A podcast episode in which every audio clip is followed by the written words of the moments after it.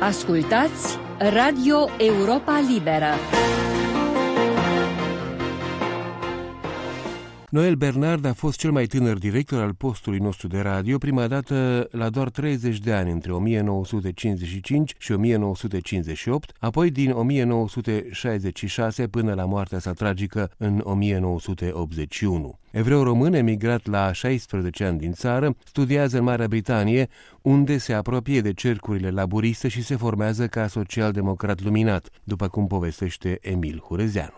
Noel Bernard reformează programele Europei Libere pe mai multe direcții. Deschide un canal de comunicare cu ascultătorii lui aflați la mii de kilometri distanță, introduce o rubrică despre drepturile omului în România, îi invită pe Monica Lovinescu și pe Virgil Ierunca să facă parte în mod direct din echipă prin înființarea unui studio la Paris. Tezele și antitezele Monicăi Lovinescu devin repede faimoase în lumea controlată și cenușie a culturii din România, iar Virgilie Runca, prin emisiunea sa Povestea Vorbei, scoate la iveală săptămânal pagini uitate, pagini cenzurate, pagini exilate. Tot Noel Bernard a înțeles foarte repede că tinerii României comuniste puteau fi dezideologizați cu ajutorul muzicii. Așa l-a adus celebrul director al Europei Libere la München pe Cornel Chiriac, căruia i-a oferit posibilitatea, după fuga acestuia în Occident, să-și continue la postul nostru de radio emisiunea Metronom, pe care o inițiase la București. Metronomul i-a adus lângă Europa Liberă pe mulți entuziaști ai muzicii, care în acest fel aflau și despre atrocitățile regimului în care trăiau. Popularitatea pe care și-a creat-o, felul în care a condus departamentul românesc al Europei Libere, au făcut ca Bernard să devină și prima victimă a securității lui Ceaușescu, după cum susține un alt fost director al nostru, Nestor Rateș.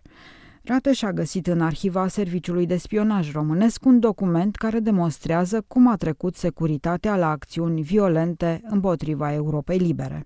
Este vorba de fapt despre planul unei ofensive criminale pe care securitatea avea să o desfășoare pe parcursul anilor 80 împotriva Europei Libere și a celor care vorbeau la microfonul acestui post de radio. Nestor Rate și-a explicat în 2007 că a găsit acest document în opisul dosarului care îl viza pe Noel Bernard și care a vorba despre un plan de măsuri foarte amplu în 10 pagini, emis cu doar câteva luni înainte ca primele acte teroriste împotriva Europei Libere să aibă loc. Planul de acțiune care inițiază operațiunea poartă data de 18 august 1980 și apreciază că periculozitatea activității pe care o desfășoară Noel Bernard impune, cităm, necesitatea și urgența întreprinderii unor măsuri de securitate mai calificate și energice. Am încheiat citatul.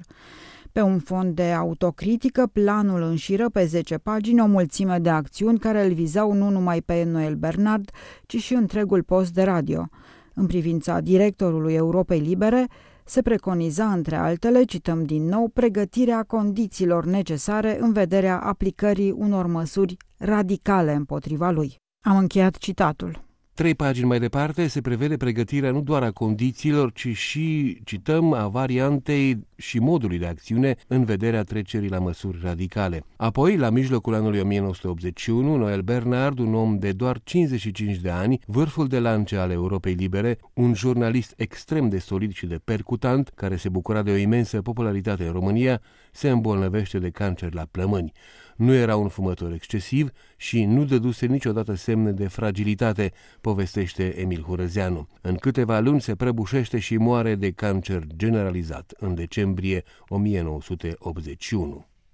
Adjunct al contraspionajului românesc, generalul Ioan Mihai Pacepa, care a dezertat în 1978 și a cerut azil politic în America, n-a confirmat niciodată în mod public că moartea lui Noel Bernard s-a datorat strategiilor de lichidare pe care le cunoscuse el însuși dar a susținut mereu că existau planuri deliberate, bine puse la punct, de lichidarea directorilor Europei Libere și a contestatarilor din interiorul Europei Libere, secția română, venite din ordinele directe ale lui Ceaușescu.